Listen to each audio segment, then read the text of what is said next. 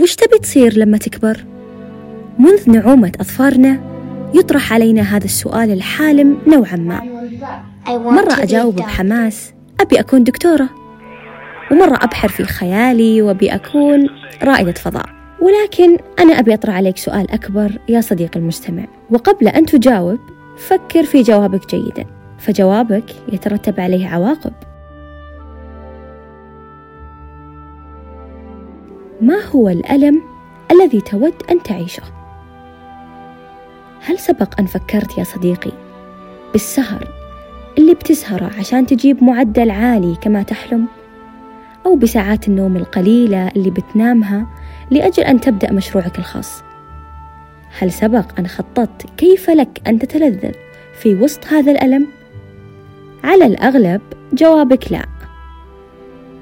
دائما ما نسمع بنصيحة حب العملية للنتيجة، لكن هل فعلا حبيت عملية وصولك لحلمك؟ هل حبيت اثنتي عشرة ساعة عمل باليوم عشان توصل لمرحلة الشبع المادي اللي لطالما حلمت بها؟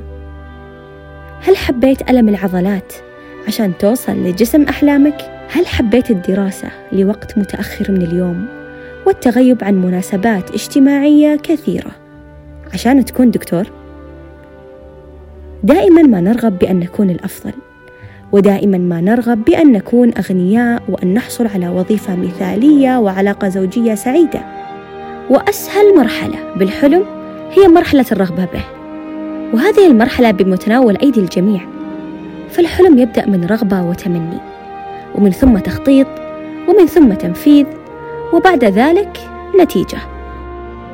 ومعظمنا نحن الحالمين نتغذى على أول مرحلة، ألا وهي الرغبة والتمني. ولكن هل رغبنا حقاً بعملية الوصول؟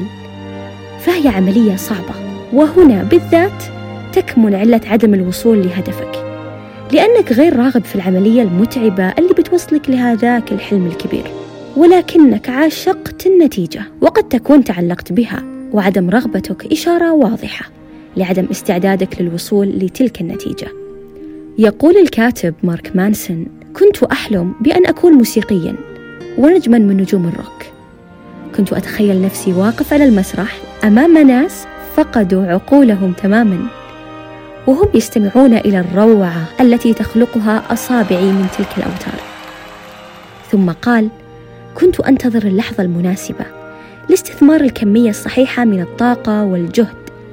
كان علي إنهاء دراستي أولاً، ثم الحصول على مال، ثم الوقت الحر الكافي للتمرن، وبعد ذلك صار علي أن أتواصل مع أشخاص كثيرين وأن أخطط لمشروعي الموسيقي الأول، وبعد ذلك وبعد ذلك لا شيء. وبعد وقت طويل وصراع كثير توصلت إلى السبب. أنا لا أريد هذا في حقيقة الأمر. كنت أعيش حالة حب مع النتيجة، لكني لم أعيش حالة الحب نفسها مع العملية التي يمكن أن توصلني إلى النتيجة، وقد فشلت لهذا السبب. مارك مانسن وقع في حب النتيجة مثلك يا صديقي الحالم، ولذا لم يصبح نجم من نجوم الروك. كثير ما نعشق لحظة الوصول، تلك اللحظة الشاعرية والمليئة بالفخر والصفقات، ومعظمنا في مرحلة ما غفلنا عن العملية وأعمتنا تصورات الوردية للنتيجة، ناسين أو متناسين صعوبة عمليتها.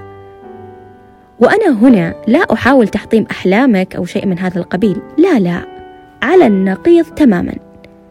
أود أن أسلط الضوء على مرحلة ما قبل النتيجة لكي تستطيع يا صديقي الحالم أن تصل إلى حلمك وأنت سعيد.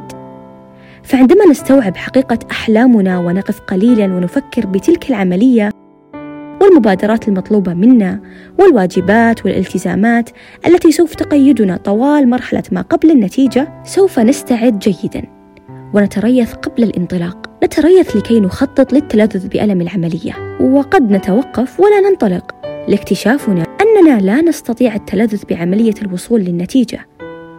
وعدم قدرتنا على التلذذ في عملية الوصول إشارة واضحة لعدم استعدادنا للانطلاق.